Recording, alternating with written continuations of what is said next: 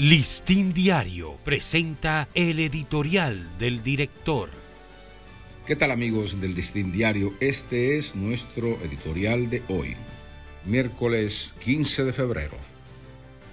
Imponer el orden no es matar. Cada cierto tiempo, miembros de la Policía Nacional cometen actos que sacuden a la sociedad porque provocan muertes. Es lo que acaba de pasar en Santiago, donde integrantes de una patrulla mataron a un niño en pleno desfile de carnaval. Lo que ha trascendido es que en medio de una discusión entre la patrulla y civiles para que bajaran el volumen de una bocina, un cabo disparó y mató a Donald Martínez. Si algo hay en un desfile de carnaval es algarabía, bulla, sonidos estridentes. ¿Cuál es el afán de una patrulla de hacer acallar música en medio de un desfile de carnaval?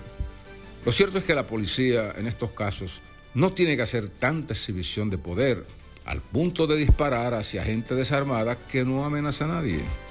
El policía identificado como atacante ya ha sido puesto en manos de la justicia y ahora se espera que tanto los fiscales como los jueces le dejen caer todo el peso de la ley sin dilaciones.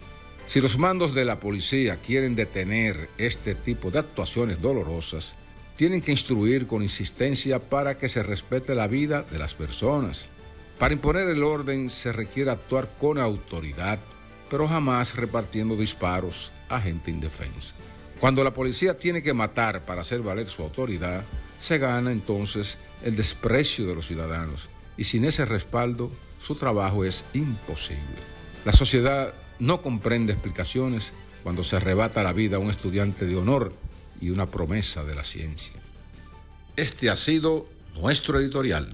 Listín Diario presentó el editorial del director.